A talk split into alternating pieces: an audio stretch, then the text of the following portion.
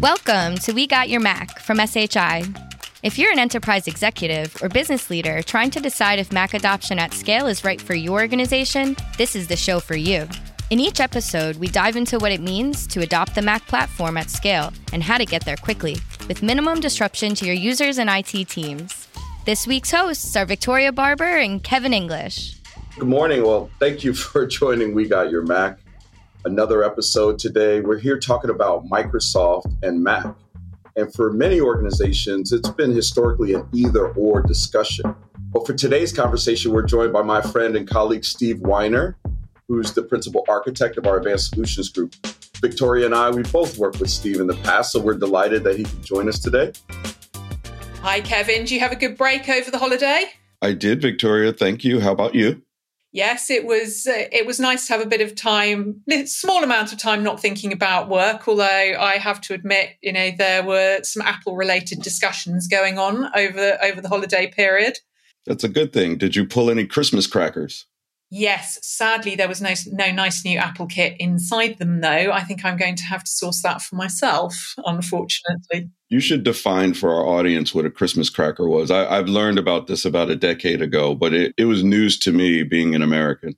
Okay, so everyone's going to have to look this one up afterwards anyway, because I, my explanation probably won't be great. But they're kind of bow shaped, but it's the middle of it holds things like a paper hat and a joke uh, and maybe a gift and it has a little snap inside it, which is like like a a firecracker or something like that, but really tiny one. And you hold the, each hold the end of it and you pull, and it goes bang, and somebody gets the bit with the, with the gift in it, and somebody just gets the dead snap and the end of it. so yeah, go look it up. It's it's fun. It's one of the things I tease Victoria about. She seems to tease me about my use of emojis and stickers. I don't know what the big joke is, but I, I really do love them. Yeah, well, to be fair, I mean, I guess there is a, a, genuine business application for them. But I know that, you know, one of the reasons we're discussing this is I sent you a little bit of a, a, a news item that uh, about emojis and stickers. Yeah, I think that's cool too. But just to back up, I mean, I, I wasn't necessarily talking about it in a business sense, but it does allow you to express yourself hmm. more normally. I think, you know, the fact that you can do a thumbs up with my actual skin color or I can laugh like a dinosaur really like so tell me about this news article with the uh, the 9-year-old UK boy. So yeah, there's a 9-year-old in the UK who has complained about the nerd emoji because he says it's stereotyping. I thought it was the cutest story. He does look exactly like the emoji. I don't think that's his fault or Apple's fault. I did think though that people relate to these emojis very yeah. intimately. What are the last few emojis you've used, Victoria? Well, it was a friend's birthday this morning. So, probably the last ones I've used were balloons and birthday cakes and celebrations and things like that. A lot of cat emojis going on in this household at the moment as well. Because you, you found a, a few rescues. Yeah, I've got two little rescue kittens who are busy running my life for me. But yeah, I mean, you're right. The emojis let you they like they add that ex- that expression into written communication where quite often it can be misinterpreted because you don't have the body language and you don't have you know the, the vocal cues as to whether something is ironic or sarcastic or humorous or serious do you? So the, the emojis can help with that because there's quite often a lot of misinterpretation of things that are written and people get really worked up about something that actually was intended to be lighthearted, for example. And it's just a beginning. I don't necessarily look at the stickers and emojis as stickers and emojis, but what it is in iMessage. Yeah. You know, the blue bubbles, no green bubbles in this household.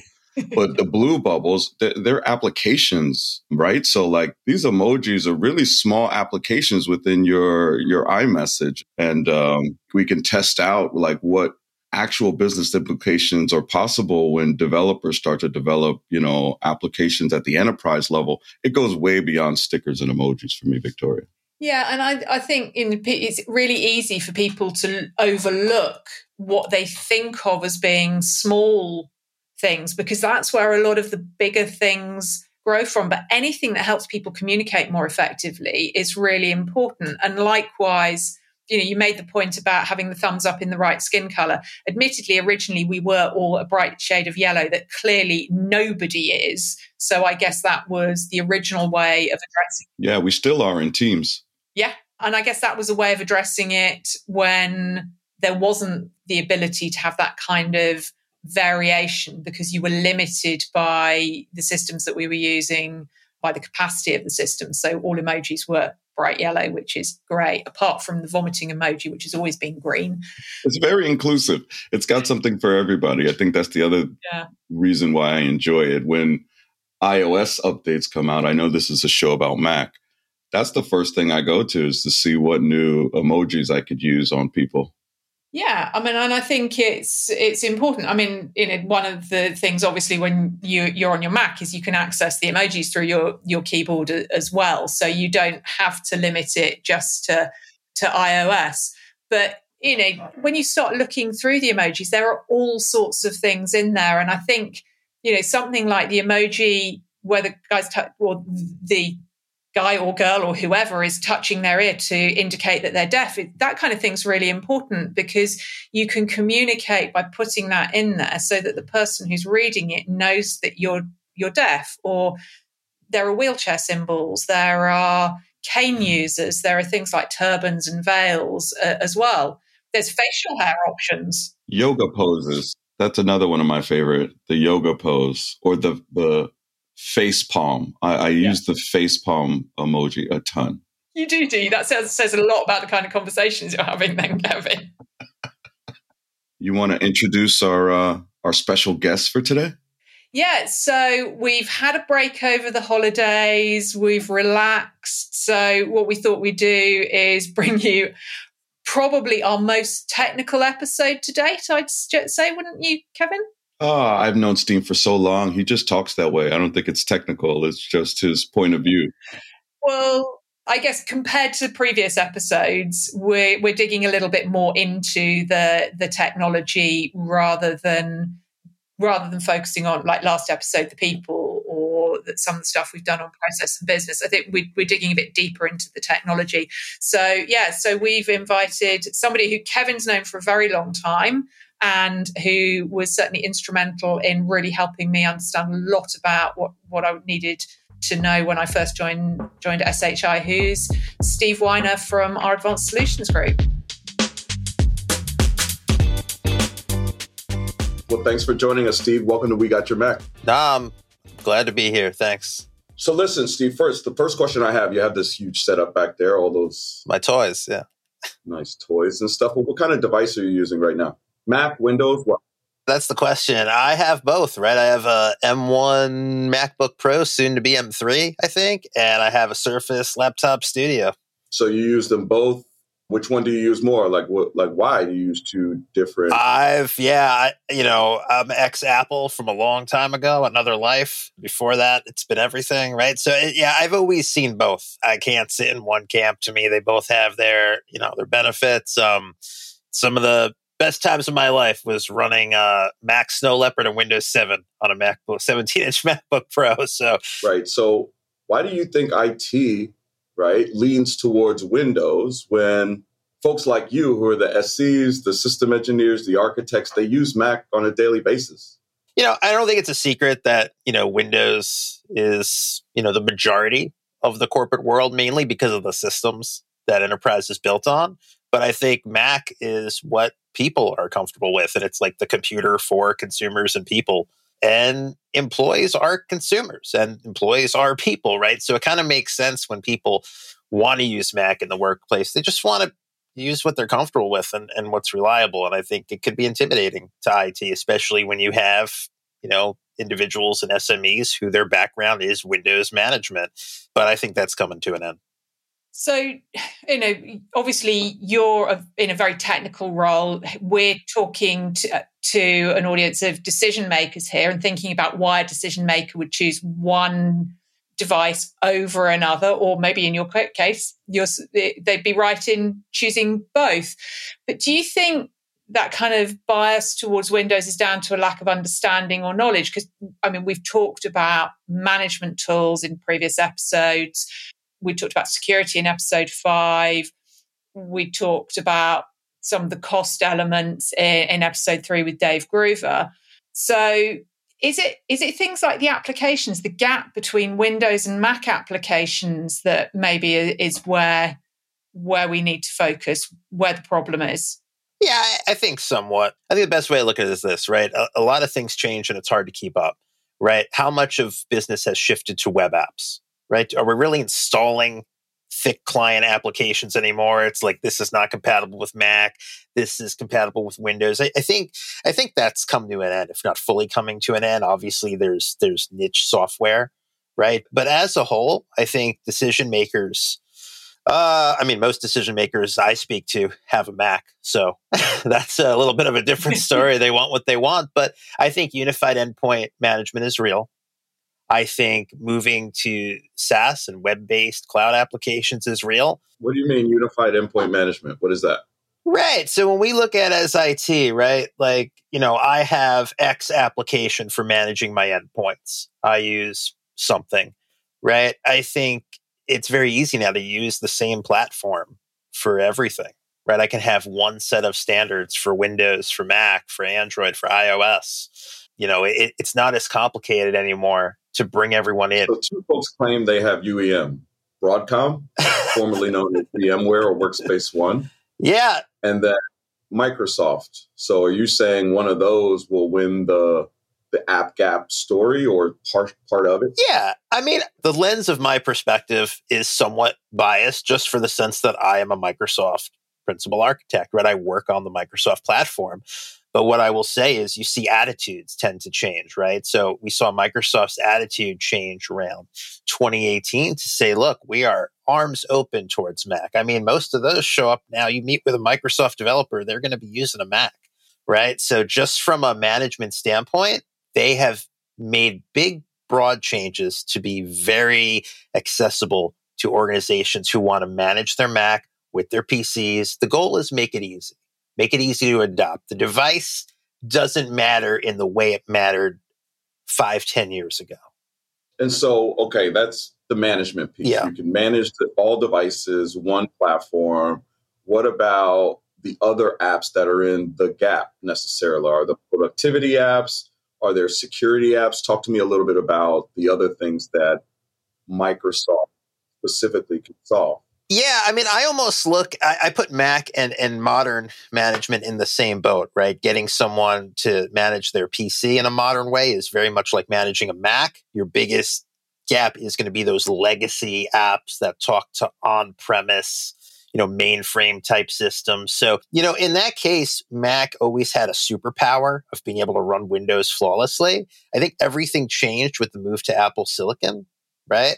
And not necessarily you know, in a bad way, just changed where we have new options, right? I think, you know, you still get the best of both worlds, right? If, if you want to virtualize Windows, you 100% can, right? Products that can do that. I know Parallels does a great job on after Apple's transition to their own silicon. Microsoft also has, uh, you know, Windows 365, so simplified cloud PCs. So if you need to run legacy applications right? x86 stuff, it's not an issue. The barrier to entry is low level from a technical effort perspective. So I always hear virtualization is the answer for the things you cannot do natively, but tell me about what you lose in experience with say Win 365. Now, when you think about just a cloud PC, right? It's like take the end part of virtualization, right? You open a client, you log into your you know, PC in the cloud, it's virtual, but without all the back end. I can say, hey, I just want to, you know, buy a license to give my user a cloud PC on their Mac. They can open that up and, and log in and do what they have to do. And I think that's really important from an industry perspective because that's going to make organizations who have the single IT mindset open up. Want to use Mac? No problem. There you go. There's your app. Victoria is very concerned about security. Tell her a little bit about how you help customers yeah. ease their mind as it pertains to security apps? At the end of the day, the best security you can have is you want to secure who is accessing what on something, on a device, on a phone, on a platform, on a computer. And if you can protect that, you've nailed it. Now, everything around it to get there is where the technical chatter comes in. But honestly, yeah, another area I work on is like, for example, Microsoft's Defender suite of products, which is multi platform and even more so than the endpoint management. So I'm helping folks stand up endpoint security, cloud security, app security, but re- it, platform agnostic. We can give the same experience on Mac as we can give on Windows or on iOS, and it's holistic. Yeah, I think that's really interesting, Steve, because one of the things I'm seeing in the work I do within strategic insights is people really putting a lot more effort into overall vendor consolidation than they have in the past. There's been a lot of talk about it, but it's not actually always that easy to unpick the existing architecture and to replace these. So it's not a question of this is a quick project. I bought that, I can just rip everything out and replace it. Oh yeah. They're quite quite a heavy lift to actually do that properly, but it does actually seem to be happening now rather than just being talked about. So I guess you know it's another opportunity if you're making these changes then that is probably the time to say okay if we're looking at mac while we're making these changes it's not a bad time to look at deployment at scale I think the problem there's a few things, right? It's yeah, it's that end goal in mind. Like, is this going to get us where we want? Look, you know, long term cost savings, better results, better end user experience, better admin experience. It's also you got to be very careful to not lump things together. I could see folks going, okay, well, you know, I'll, I'll, adopt this unified endpoint platform. Oh, that'll give me an opportunity to bring in Macs. That'll give me an opportunity to do this. And now, before you know it, your your project to do one thing has snowballed, and now it can feel overwhelming. So it's important to pace. It's very important to pace, chunk these things out, and make sure we're we're staying, you know, one objective at a time. We want to implement Macs, We need to do these two things. Let's do those two things. The rest is good long term, but we got to be thinking strategy. That's the only way to do it. That's very important. The things you're bringing up. It is the technical conversation, but it's also how you uh, effect change, how you communicate this out, how you ensure people understand what they're doing. And so, tell us a little bit about how people mistake technology for change management? The hardest part is is the people and the the habits we have, right? The tech. You know, if you let us run around and do the tech, yeah, we could get that done, no problem. But it is the change. It's the adoption. It's the things we're used to. It, uh, you know, the, the strongest thing you'll find in IT are the things we've been doing forever because it's the way we've been doing them. Breaking the status quo, status quo, breaking the habits, afraid to rock the boat that's the hardest part. And sometimes we play that role, my team, of just, it's going to be okay. Let's take a breath together. Grab my hand. We're going to get you through this. Like, you know, once you see it in action in a five device pilot, stakeholders going to be happy. So and so is going to be happy. That's the hardest part. That's what makes these things, you know. Your therapist. Yeah. Oh, 100%. Yeah. As close as I'm ever going to get to being one well, we had a good conversation with Christian Hubler in episode eight about the the importance of making sure that the communications are effective and that actually, you know, you consider everything that's going to be different. And as you say, particularly when it's you know it, large numbers, you're doing this at scale.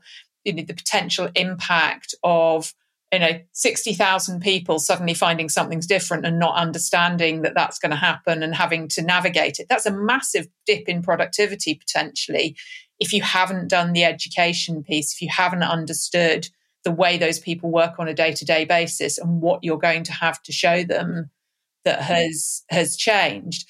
So you know one of the things that came up when you know you and Kevin and I were discussing this uh, before was the fact that you know it can be a lot easier for, to move people from Windows to Mac than perhaps it is the the other way round. And I know you have some quite strong opinions on that. Do you want to do you want to talk us through a bit of that? Well, no one's moving from Mac to Windows. It's a one way, it's it's it's the way it's always been. I know one guy. I know one guy. Yeah. It's um. Here's the way it works, right? You know, your Mac people are your Mac people, your Windows people are your Windows people, and uh, then you have the Windows folks who just haven't asked for their Mac yet, right? And because the organization doesn't doesn't offer it, people accept it. And the other thing, and, and the price thing has become so great; it's so not a factor anymore, right? I have a Surface laptop that cost more than some Macs, right? And vice versa. But, you know, I think what it is, is, you know, once there's a true choice and the organization is comfortable in their footprint enough to say, Yeah, it's not, you know, it, it's not an extra effort for me to offer Mac, right? And then it's really not an issue. Switching to Mac, again, you really have to evaluate. You know, we call it like, you know, workforce analysis. A big thing we do is looking at, you know, how do you group your users and what do they do? And we never solve for the fringe. The, the worst thing someone could do is bring up to me, well, let's say I'm going to move to Mac. Ah, I can't because, you know, I have certain users who do X, Y, and Z. What's the numbers on that? Is it 2%? Are we really going to make these broad strategy changes for for 2%? For outliers. No, you, you leave the fringe because by the time you've done addressing the, the masses, the fringe might have solved itself because those are just big changes that have to be made. If so and so can't use a Mac or use a cloud solution or use a insert whatever technology because they're stuck on an app that some independent service person is still managing for them and it's one guy, that's not sustainable anyway. You can't base your strategy on that. But you said something earlier about how Apple trains the consumer and how consumers are users. So the way Apple educates the consumers is unrivaled. There is not a tech entity that does that the way Apple does. They train consumers without them even knowing it, right? They educate the consumers. So our users at our enterprises and our organizations, they're consumers. They're the same folks, the same folks who buy iPhones for their for their family and their, you know, for themselves and update every year and do iCloud and they're used to backing up. These are things Apple has educated that you have now built in to for your users. So to not take advantage of that, you know, would be uh, it's definitely a miss if we're not looking at that. I thought that was very interesting. What do you think, Victoria? I like the point that that when we talked about it before that that's that you guys made about you don't need to be technical to use this technology. Yes, when we talked to Kristen, she talked about the fact that just because you use it for in your personal life doesn't mean to say you're necessarily going to know exactly how to use it for business. But I think a lot of people, you know, it has that familiarity, so they uh-huh. don't necessarily feel intimidated by it and worried by the things that maybe are different because it's it's a they're using it for work. At least it's within a familiar landscape. I think it's not that windows you know doesn't have that. I, I think it's just as as a the culture isn't the same right? To say someone uses a home pc so they're going to be comfortable getting a pc at work that doesn't exist. But on the apple side it, it, it really does. So even if someone's non-technical to take what they do every day from a you know whether it's the phone or they use a mac uh, uh, most of that will apply right? So to definitely to, to take advantage of it is important. Got it. So your top tips then are express empathy for the app gap by starting with your unified endpoint management approach. You can unify the way you manage your pcs but then move into not the fringe but things that people use all the time like productivity suites and security suites yeah, you're going to look at, I, I look at it in three tiers, right? Like, you know, there was a time where Office for Mac was very different than Office for PC. That's over, right? So here's the deal. If, if you're basic, if, if you're a user and your bread and butter is productivity apps like Microsoft Office, you're good to go. Let's take it a next tier. Let's say you use Visio or Project, things that aren't Mac native. I could very easily use a product like, you know, Parallels to, to virtualize Windows on Apple Silicon because Windows has Apple Silicon native, you know, ARM friendly versions, separate thing. But that's easy. My next tier would be something I can't virtualize. I can just go to cloud PCs. And if I go to cloud PCs, I don't need VDI background or expertise. I could just deploy that. So you're covered. You just got to understand where those tiers are and which users fall into those tiers. Two, solve for the masses, not the outlier. And then three, it's not the tech; it is change management. Is that do I got that right? Yeah, it, it's it's understanding. You know, the the war is over. The Mac PC war, right? It's it's not a war anymore. It, it's over. Our biggest challenges are the habits. So yeah, it, it's the adoption. Well, thank you so much for your time today, Steve. We really appreciate it. Um, it's been interesting chat. Good to have some time to to catch up with you again. I don't think we we hadn't spoken for a long time until yeah. now. Kevin and I will be back again soon with another episode of We Got Your Mac. In the meantime, for those of you listening, if there is anything more that you'd like to find out, if you want to look for previous episodes, if you want to find the resources, the blog posts, um, information about the various guests we've had, then please go to wegotyourmac.com for all of the information about everything we do related to this podcast. We Got Your Mac is produced by SHI International, a trusted global provider of end user computing, hybrid infrastructure, and cybersecurity solutions to many of the world's most demanding technology users. SHI has more than 20 years' experience helping private and public sector organizations adopt Apple technologies and is an authorized Apple reseller. To be the first to hear or watch new episodes, be sure to subscribe to this podcast on your favorite platform and hit the notifications icon. Visit WeGotYourMac.com or SHI.com to solve what's next in delivering Mac at scale across your organization.